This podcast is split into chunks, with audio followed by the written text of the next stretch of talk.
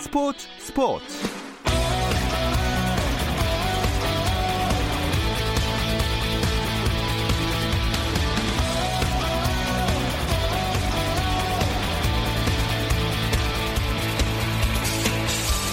스포츠가 있는 저녁 어떠신가요? 아나운서 김종현입니다. 오늘 하루 스포츠계를 돌아보는 스포츠 타임라인으로 김종현의 스포츠 출발합니다.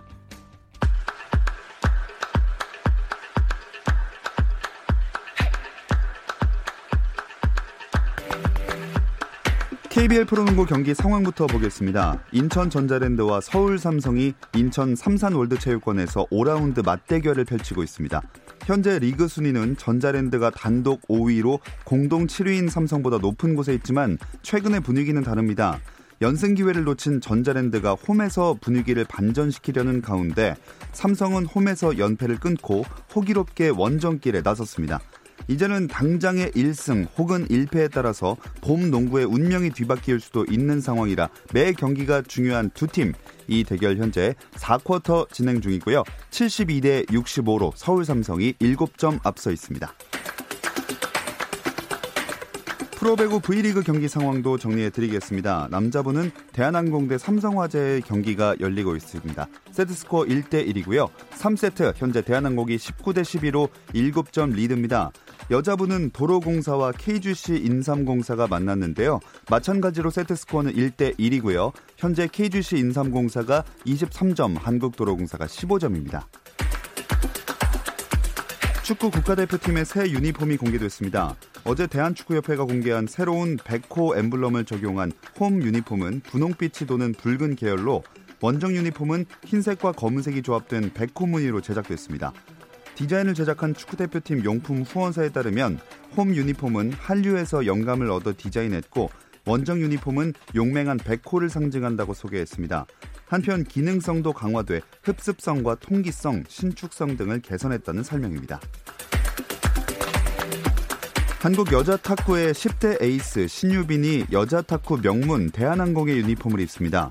대한항공은 최근 수원 청명중을 졸업한 신유빈을 영입했다고 밝혔는데요. 고등학교에 진학하지 않고 중학교 졸업 후 곧바로 실업팀에 입단하는 건 신유빈이 처음입니다. 대한항공은 신유빈이 개인 수업 등을 통해 학업을 이어갈 수 있도록 배려할 계획이고, 영어와 중국어 등 외국어 교육도 지원하기로 했습니다.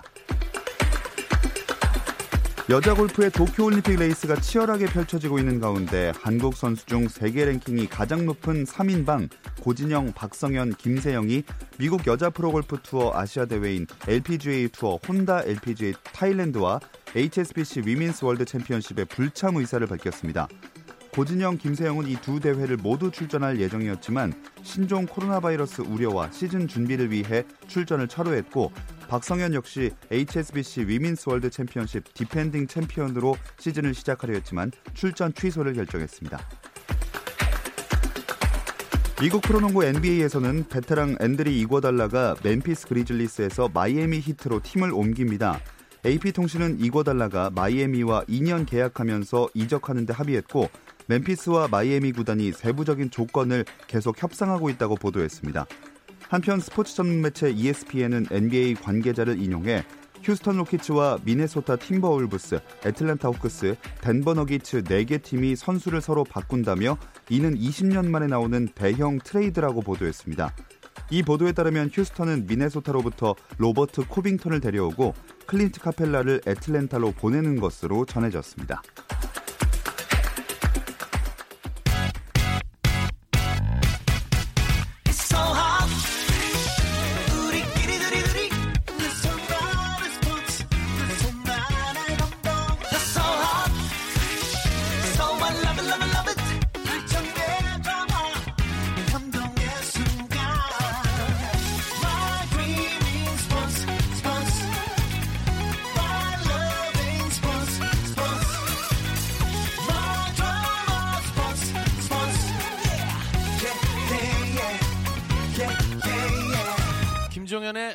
스포츠.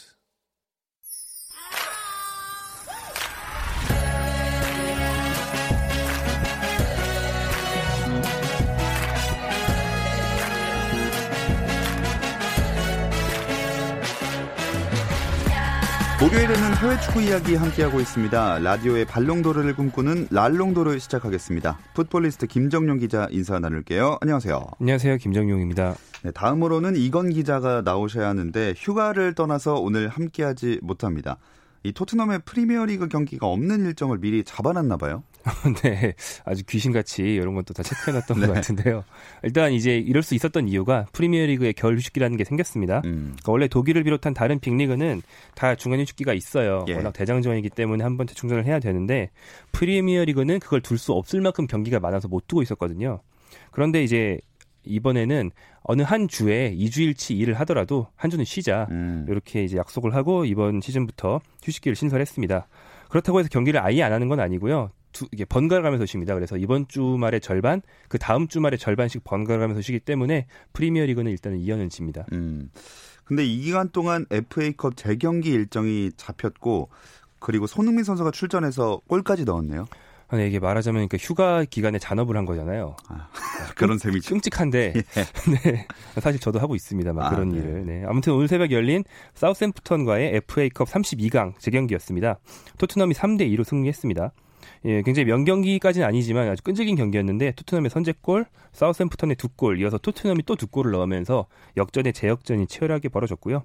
손흥민 선수는 공격수로 풀타임을 뛰었습니다. 후반 42분 경기 막판에 문전에서 돌파하다가 골키퍼에게 걸려 넘어지면서 페널티킥을 얻어냈고요. 이걸 직접 처리하면서 역전의 주인공이 됐습니다. 자, 말씀하신 대로 손흥민 선수가 잔업을 치르지 않고 한 번 정도는 쉬어가면 좋겠다 했는데 팀 상황이 그게 안 되죠? 네, 이제 FA컵 재경기가 있긴 했지만 다른 팀들보단 덜 쉬긴 하지만 그래도 이제 10일 정도 좀 휴식이 있으니까요. 예. 이번 경기까지는 무리뉴 감독이 주전들을 좀 무리하더라도 투입하고 앞으로 휴식을 줄 생각이었던 것 같아요. 그리고 이제 특히나 영국 같은 경우, 잉글랜드 같은 경우에는 FA컵이 원체 유서 깊고 비중 높은 대회이기 때문에 여기에 이진을 투입한 경우는 또 없기도 하죠. 그래서 공격의 중심인 손흥민과 라멜라를 유지했고요.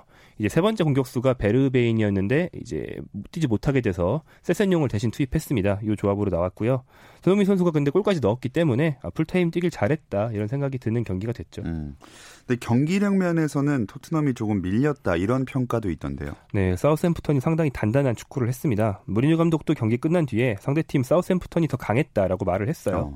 또 토트넘이 고전했다는 걸 보여주는 뭐 단적인 사례들이 경기력이 요즘 떨어진 예전에 주전이었던 수비수 얀 베르통원이 있는데 네. 베르통원을 경기가 한참 진행 중일 때 빼버렸습니다. 베르통원 선수가 상당히 괴로워하는 모습이 보였고요. 그리고도 이제 개선이 되지 않으니까 또 벤치 아껴뒀던 데일리 알리까지 투입했는데 이때부터 비로소 이제 토트넘이 주도권을 잡을 수 있었죠. 데일리 알리가 루카스 모우라의 동점골을 이끌었고요. 그리고 아까 말한 손흥민의 역전골도 알리의 멋진 패스에서 비롯됐기 때문에 사실상 알리 어시스트나 다름없었어요. 네. 경기 끝난 다음에 알리가 약간 좀 뉘앙스가 너희도 좀 잘 좀 해라 이런 뉘앙스의 네. 인터뷰를 했는데 그럴 자격이 있는 경기였습니다. 근데 PK를 얻어낸 상황에 대해서 약간의 논란이 있더라고요. 네, 다이빙 그러니까 헐리우드 액션인지 않았냐라는 시비가 있는 건데요. 결론적으로 말하자면 뭐 절대 아닙니다. 뭐 슬로모션으로 보면 앵거스 건 골키퍼의 손이 손흥민의 다리를 명백히 거는 모습이 보이고요. 네. 동작만 봐도 손흥민 선수가 골키퍼 위로 일부러 넘어지는 게 아니고 골키퍼를 피해서 나가려고 상당히 절묘하게 이제 골키퍼 동선을 피해서 왼발로 볼 컨트롤하는 그런 기술을 썼어요. 그런데 오른발을 이제 골키퍼가 채면서 넘어지게 된 거죠. 어쨌든 손흥민 선수가 4경기 연속골을 넣으면서 팀이 연승을 계속 이어가고 있습니다. 이게 경기력은 좋지 않아도 의미가 있는 일인 것 같아요. 네, 최근 4경기, 프리미어리그 2경기, FA컵 2경기였는데 손흥민 선수가 경기당 한 골씩 넣으면서 4경기 4골을 기록했습니다.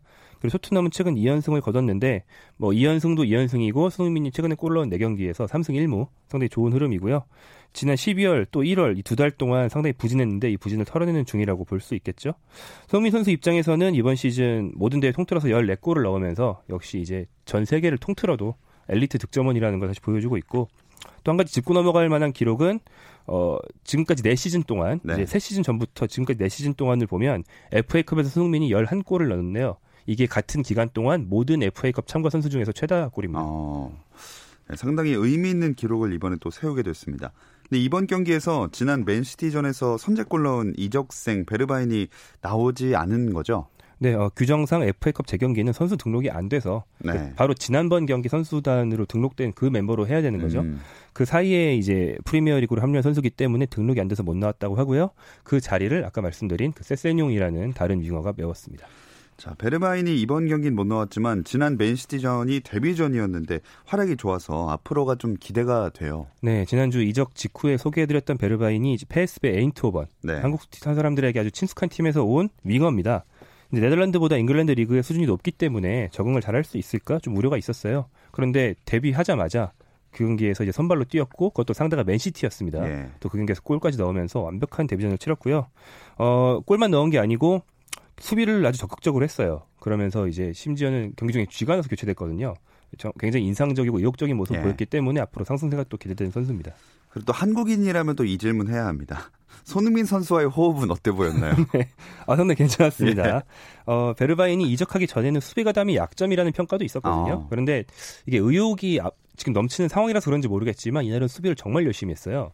그러다 보니까 그동안 이제 동료들이 수비를 못해서 대신 수비가담 하느라 힘들었던 손흥민이 네. 베르바인과 모우라 같은 이제 수비를 좀 더 잘하게 된 윙어들에게 윙어 자리를 맡기고 최전방으로 갈 수 있게 됐어요. 그래서 맨시티전에서도 손흥민이 최전방에서 한 30분 정도 뛰었고 그 다음에 열린 사우샘프턴전에서는 손흥민이 아예 최전방에서 쭉 뛰었거든요. 예. 우리가 쭉 얘기해왔던 게 케인이 없으면 손흥민을 공격수로 써야 되는 거 아니냐 이런 얘기였는데 그게 마침내 가능해지고 있다는 면에서 상당히 좀 시너지 효과가 있습니다. 자, 지금 이 상승세를 토트넘이 이어가야 할 텐데 어떻게 보십니까? 네, 무리뉴 감독이 그래서 휴식기 동안 제대로 된 휴가를 주지 않겠다라고 공언을 했습니다. 예. 선수들로선 청천벽력 같은 네. 소리지만 이유가 있습니다. 휴식기 직후에 에스턴 빌라, 이제 프리미어리그 약체 에스턴 빌라전을 넘기고 나면 2월 20일에 RB 라이프치히 독일에서 선두 경쟁하고 있는 팀과 챔피언스 경기를 해야 됩니다. 그러니까 휴식기 동안 이 라이프치히를 잡기 위한 특훈을 하겠다는 거죠. 네. 챔피언스 리그에서 지금 16강에 올라 있고 라이프치히와 홈 어웨이로 두 경기에서 이기면 18강 가는 거잖아요. 챔피언스리그 16강과 8강 사이는 단 두 경기로 갈리지만 엄청난 차이가 있기 때문에 네. 무리뉴 감독이 좀 사활을 걸고 있는 것 같습니다. 자, 어쨌든 이렇게 해서 토트넘이 FA컵 16강에 진출을 했고 다른 16강 진출 팀들도 가려졌나요? 네, 재경기가 모두 6경기나 있었는데 오늘 예. 새벽까지 해서 다 끝났습니다. 이제 그중에 재밌었던 게 리버풀도 재경기가 있었는데 선수들 휴가를 뺏을 수 없다는 클럽 감독의 주장 때문에 아예 2군 감독이 이끄는 2군으로 재경기를 했죠. 네. 1군 휴가를 주고요. 이런 상사 밑에서 뛰어야 하지 않나. 진정한 덕작입니다. 네, 그렇죠. 의욕이 얼마나 생기겠습니까? 예. 네, 알리송 골키퍼는 브라질에 갔더라고요. 그새 토트넘 경기하고 있는데. 네. 아무튼 이제 근데 그 2군 선수들이 이겼어요. 16강에 올랐습니다. 그리고 16강에서 프리미어리그 팀들끼리 붙는 매첩이 딱 2개밖에 안 나왔는데 예. 그중에 하나가 토트넘과 노리치 시티 경기고요. 나머지 하나가 첼시 대 리버풀의 빅매치가 성사됐습니다. 자, 근데 또 하나 흥미로운 매치가 있다면 루니가 돌아온 더비와 맨유의 격돌이 아닐까 싶어요. 네, 루니에겐 일종의 친정팀이죠. 예. 무려 13년 동안이나 몸담았던 맨체스터 유나이티드. 루니는 거의 맨유 레전드라고 할 수 있는데 그 맨유와 맞대결을 하게 됐습니다. 루니가 미국 진출을 했다가 바로 지난달에 그 더비 카운티는 2부 리그 팀이죠. 잉글랜드 2부로 돌아오면서 잉글랜드 무대로 복귀를 했어요. 그런데 2부 리그이기 때문에 메뉴를 만날 일은 없을 거라고 생각했는데 약간 운명의 장난처럼 절묘하게도 FA컵에서 바로 만나게 됐고요. 또 재밌는 거는 루니가 메뉴를 상대로 뛴 적이 이제까지 6번 있거든요. 예. 근데 모두 무득점이었고 루니가 소속돼 있던 에버튼이 다 졌습니다. 그러니까 사실은 루니가 메뉴 소속으로 뛴 경기가 훨씬 많잖아요. 그렇죠. 뭐 첼시라든가 아스날 이런 팀들을 상대로 뛴 경기가 훨씬 많은데 그 경기들보다 메뉴 상대의 경기 무득점이 가장 길다. 그러니까 루니 입장에서는 메뉴는 친정팀인 동시에 가장 천적인 팀이기도 네. 한 거죠. 재밌는 경기가 됐습니다. 자, 과연 이 경기에서 루니의 활약이 어떻게 될지도 많은 분들이 궁금해하실 것 같습니다. 이 손흥민 선수의 토트넘과 노리치 시티의 대결은 어떻게 전망하시나요? 네, 노리치 시티가 프리미어리그 팀이라서 2부, 3부 팀들보다는 껄끄럽겠지만 그래도 리그 최하위입니다. 그 아까 얘기한 손흥민의 4경기 연속골, 그 시작이 된 경기가 또 노리치전이었고 손흥민이 경기 결승골을 넣었거든요. 그리고 이번 FA컵 경기는 또 토트넘의 홈에서 열린다는 점까지 감안하면 여러모로 토트넘이 유리하긴 합니다. 물론 뭐 단판 토너먼트 경기고 공은 둥그니까 함부로 말할 수는 없지만요. 네. 그리고 아까 손흥민 선수의 그 다음 경기 일정을 살짝 말씀해 주셨는데 그 전까지 한 열흘 정도 쉴 수 있지만 뭐 훈련을 하면서 제일 중요한 건 지금의 골 감각을 놓치면 안 될 것 같아요. 네, 그렇죠. 휴식기, 뭐 말만 휴식기지 특훈기이니까. 예. 연차 때 연수를 보낸다. 내 회사가 연수를 보낸다. 상상만 해도 끔찍한데. 아, 그렇게 비유하니까 진짜 절망적이네요. 네, 제가 계속 이런 거에 비유하게 되는데, 직장인으로서. 아무튼 그런 상황이고요. 손흥민 선수 이게 쉽게 지나고 나서 16일 일요일 밤 11시에 애스턴 빌라와 경기를 하는데요. 뭐 손흥민 선수에 대한 재밌는 얘기 중엔 그런 게 있습니다. 그 김판곤 기술위원장이 했던 얘기 중에서 손흥민은 연속으로 경기를 좀 빡빡하게 하면 오히려 경기력이 올라오고 쉬면 떨어진다. 이런 얘기를 한 적이 있거든요. 근데 사실 이 이론에 따르면 이제 고강력이 없어질 수 있다는 말이기 때문에 그렇지 않기를 바라겠습니다. 특훈 열심히 연수 받아야겠네요. 자, 다른 우리나라 유로파 선수들 소식도 궁금하실 텐데 황의조 선수의 골 소식도 있었습니다. 이 이야기는 잠시 쉬었다 와서 나눠볼게요.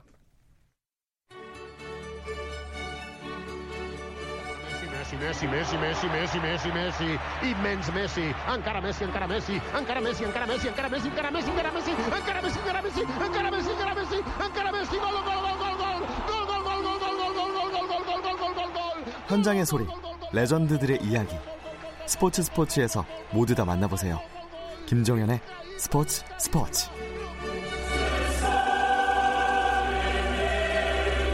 해외 축구 이야기를 나누는 라디오의 발롱도르, 랄롱도르 함께하고 계십니다. 오늘은 휴가를 간 이건 기자의 목까지 김정용 기자가 채워주고 계십니다. 어떤 게 나으세요? 같이 하는 게 나으세요? 혼자 하는 게 나으세요? 이건 기자 듣고 있을 수가 있잖아요. 없을 것 같은데요? 아, 그래요? 네. 그럼 혼자 하는 게 낫습니다. 농담이고요. 방해되죠? 네, 농담입니다. 네. 네. 아, 다시 다음 주엔 돌아오시니까 또 함께하는 시간 기대해 주시고요. 일단 프랑스 리그 보르도의 황의조 선수가 오랜만에 득점 소식을 전해왔어요. 네, 브레스트라는 프랑스 팀과 가진 경기였는데요. 원정 경기에서 경기 초반 헤딩 선제골을 넣었습니다. 브레스트와 보르도는 1대1로 비겼고요. 황의조 입장에서는 작년 11월 이후 약 3개월 만에 골이었습니다. 황의조는 계속 윙어로 뛰고 있는데요. 그래서 앞선 3골은 다 그 드리블하다 날린 중거리 슛이었거든요. 네. 근데 이번 골은 그 코너킥 상황이었기 때문에 문전에 들어가 있다가 헤딩으로 넣을 수 있었습니다. 황의조 선수가 몰아넣기에 좀 강한 타입이다 보니까 골 소식 많이 들려올 수도 있을 것 같은데요. 네, 뭐 작년 11월까지라고 하면 사실 데뷔 이후에 얼마 안 된 기간 동안에 3골 몰아친 거였거든요. 예. 근데 이제 겨울에 컨디션 떨어질 일이 좀 있었습니다. 가벼운 부상 때문에 이제 좀 컨디션이 좀 떨어졌었고, 그리고 병역 문제 때문에 행정 처리하느라 한국에 잠깐 들어왔다 가기도 했고요. 이번 골을 계기로 이제 컨디션이 쭉 올라왔다고 본다면 앞으로 또 몰아치기 기대해 보겠습니다. 네. 소속팀 보르도 상황은 현재 어떤가요? 막 좋지는 않죠. 최근 두 경기 무승부에 그쳤는데요. 이제 실점은 줄어들었고, 그러니까 수비는 안정됐고, 다만 공격이 좀 문제다, 이렇게 보시면 되겠습니다. 최근 3경기 통틀어서 단 1실점만 내주면서 수비가 안정화됐는데요. 득점력이 좀 문제예요. 그리고 겨울 이적 시장에서 제대로 된 공격수를 사오지도 않았기 때문에, 대신 그래서 수자 감독이 지금 쓰는 카드가 뭐냐면 공격수를 많이 투입한다거든요. 네. 예전에는, 그러니까 전반기에는 주로 한 경기에 3명 정도 공격자원을 넣었다면 지금 4명을 넣습니다. 지미 브리앙, 니콜라 드프레비우, 황의조, 여기에 미용 1명 더, 이런 식으로 4명을 투입하는 방법을 쓰고 있는데, 이게 만약에 먹힌다면, 잘 안착이 된다면 뭐 순위가 오를 수도 있겠죠. 네, 현재 12위 머무르고 있고요. 다른 우리나라 유로파들 근황은 어떤가요? 일단 뭐 이재성 선수가 좀 상승세에 있습니다. 이재성 선수가 지난주 주중 경기에서 어시스트를 기록했고, 주말 경기에서도 선발 출장에서 풀타임 활약을 이어갔습니다. 그리고 이제 두 선수의 소속팀 홀슈타인 키리 연구지가, 키리라는 독일의 상당히 외진 도시인데요. 여기까지 그 서영재, 팀 동료 서영재도 있거든요. 이재성, 서영재를 보겠다고 찾아간 한국 사람들을 이재성 선수가 자기 집으로 불러서 이재성 선수 어머니가 갑자기 이게 뭐니? 이러면서 갑자기 10몇 명 되는 장정들에게 떡볶이를 해먹이셨다고 굉장히 훈훈한 일이 있었고. 어머니 생각은 안 하네요. 네. 아니, 10인분을 만들라고? 네. 네. 그리고 오늘 새벽에 윤일록 선수, 보통 이제 한국과 J리그에서만 뛰어왔던 윤일록 선수가 이번 겨울에 유럽 진출을 했죠. 몽펠리에라는 프랑스 팀으로 이적했는데, 벤치에 2번 들다가 오늘 새벽 매치 상대로 종료 직전 교체 투입되면서 데뷔를 했고요. 네. 앞으로 좀 주전으로 등극하길 기대해보겠습니다. 그리고 기성용 선수랑 이청용 선수 국내 복귀설이 지금 한창 핫한 상황인데, 뭐 기성용 선수야 뉴캐슬과의 계약을 상호 해지했지만 이청용 선수는 그렇지 않잖아요. 네, 그러니까 유럽 쪽 사정만 제가 중점으로 말씀드려도 될 것 같은데, 말씀하신 대로 기성용 선수는 뉴캐슬에서 풀어줬죠. 뉴캐슬 입장에서는, 그러니까 기성용이 약간 전략 외였기 때문에 인건비 절감 차원에서 풀어준 거라고 볼 수도 있거든요. 근데 이청용 선수와 보험의 관계가 완전히 다릅니다. 일단 이청용 선수가 보험에서 받는 연봉이 더 적기 때문에 보험이 일찍 풀지 않아도 인건비 부담이 적고, 둘째로 이제 이청용은 보험에서 주전급으로 뛰고 있기 때문에 네. 지금 버릴 수가 없거든요. 이청용 선수의 계약 기간이 이제 반년 남았습니다. 그래서 만약에 보험과 계약이 끝나고 FA가 되면 그때 K리그로 올 수도 있다. 그러므로 그 시기는 K리그 여름 이적 시장인 7월이 지금 오는 것보단 7월이 더 유력하다. 이렇게 보고는 시각이 더 유세하죠. 네, 국내 복귀하는 모습을 보고 싶은 분들이 많겠지만 그리고 더 얘기하고 싶지만 내일 금요일 축구 이야기 축구장 가는 길에서 또 써먹을 소재를 남겨놔야 되기 때문에 네, 오늘은 이 두 선수 얘기는 여기까지 하겠습니다. 해외 축구 이슈들을 좀 더 짚어보자면 최근에 이 바르셀로나의 에릭 아비달 단장과 리오넬 메시 사이에 갈등설이 불거졌어요. 네, 아비달 단장은 선수 시절에 메시와 동료로 그렇죠. 챔피언스리그 우승도 하고 상당히 좋은 호흡을 보였던 선수인데 최근엔 그렇지가 않습니다. 이제 그 병으로 일찍 은퇴하고 단장으로 활동을 하고 있는데 그 최근에 바르셀로나가 감독을 교체했거든요. 근데 지난 발베르데 전 감독이 그 해임된 이유를 설명하면서 선수들이 태업을 했다는 식의 뉘앙스 인터뷰를 했어요. 그 메시가 여기 발끈한 거죠. 그래서 아비달의 그 인터뷰 장면을 캡처해서 자기 소셜미디어에 올리면서 정말 태업한 선수가 있으면 누군지 이름을 밝히던지 이렇게 비겁하게 하지 말아라고 직격탄을 날렸거든요. 메시 입장에서는 좀 후배 선수들을 좀 보호했다? 뭐 이렇게도 볼 수 있는 상황이죠. 사실 메시가 뭐뭐 했다 이런 거 기사로는 워낙에 많이 나왔지만 진짜 본인이 직접 공개적으로 비난, 비판, 목소리를 내는 선수가 아니잖아요. 네, 그렇죠. 좀 조용히 사는 편이고 대외적인 활동을 많이 하지 않는 선수였는데 아마 좀 동료들을 좀 보호하고 선수들을 좀 보호한다? 그러니까 이런 차원에서 좀 움직여야 됐던 것 같습니다. 이러다가 그 제가 듣기로는 에릭 아비달 단장이 잘릴 수도 있다고 하던데. 네, 그게 이게 메시가 더 위니까.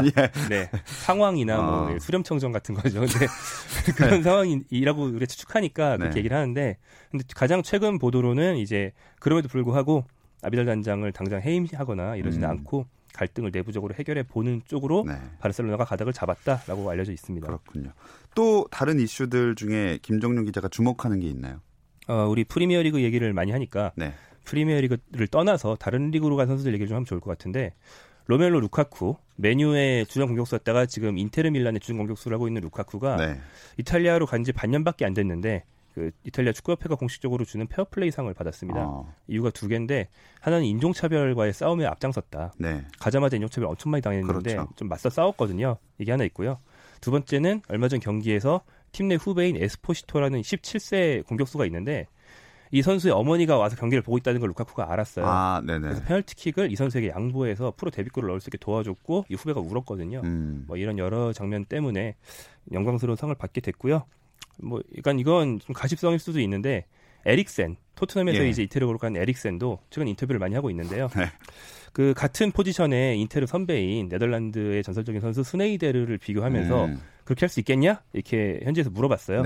에릭센이 스네이데르와 나의 공통점은 탈모다. 아, 진짜 그렇게 얘기했어요? 네, 머리가 좀 없다는 거? 이렇게 대답을 했습니다. 네, 실력도 공통적으로 갔으면 좋겠네요. 네, 그 리그별 판도를 짚은 지가 좀 오래돼서 한번 판도를 쭉 짚어보겠습니다. 일단 프리미어리그는 리버풀 독주니까 얘기 안 해도 될 것 같고 2위 경쟁이 재밌네요. 네, 리버풀 독주가 토트넘 맨시티 잡았다고 얘기를 했잖아요.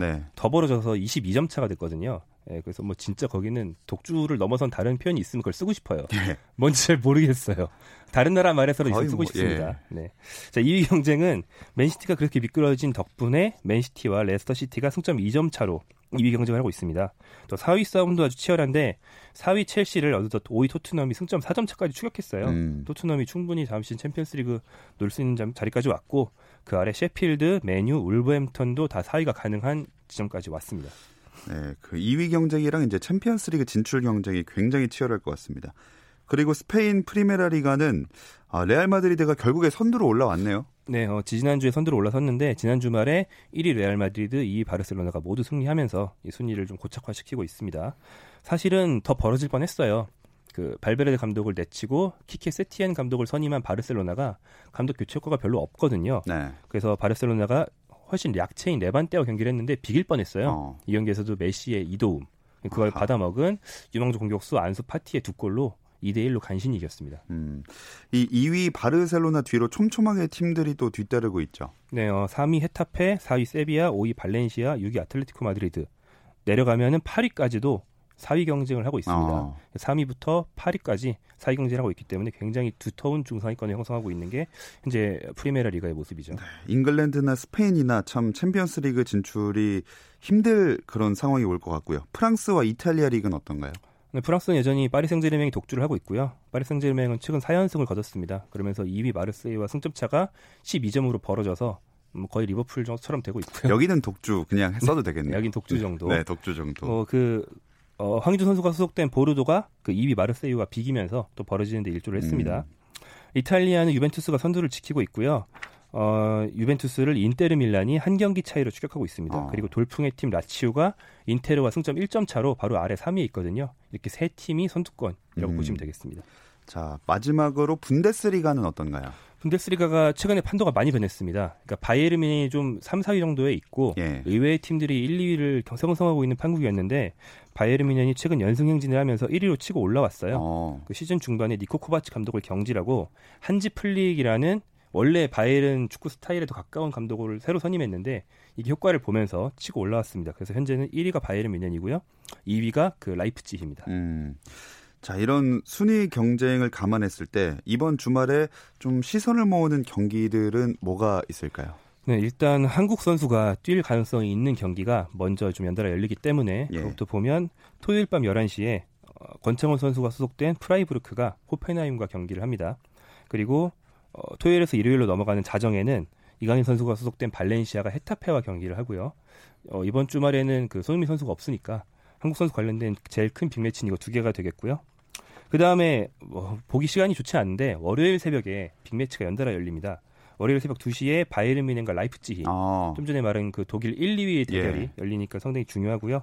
그리고 월요일 새벽 4시 45분에는 아주 유서 깊은 경기인 밀란 더비. 네, 인테르 밀란과 AC 밀란의 맞대결이 열리게 됩니다. 이 중에서 김정용 기자는 어떤 경기를 직접 보실 거예요? 제가 그 이탈리아 축구를 원래 좋아해서 네, 그 밀란 더비는 좀 챙겨볼 생각을 하고 있는데 최근에 AC 밀란의 젤라탄 이브라히모비치가 돌아온 다음에 이 팀이 상승세를 탔거든요. 네, 전반기 내내 거의 망해 있다가 이제 좀 일어나고 있기 때문에 그래도 좀 치열한 경기가 가능하지 않을까 기대하고 있습니다. 네, 저희가 주로 프리미어리그 이야기만 하다 보니까 다른 리그 이야기 많이 못하는데 이탈리아 리그를 좋아하신다고 하셔서 앞으로 조금 더 많이 얘기해 보도록 하겠습니다. 자, 해외 축구 이야기 풋볼리스트 김정용 기자와 함께했습니다. 오늘 고맙습니다. 고맙습니다. 내일도 저녁 8시 30분에 함께해 주세요. 김정현의 스포츠.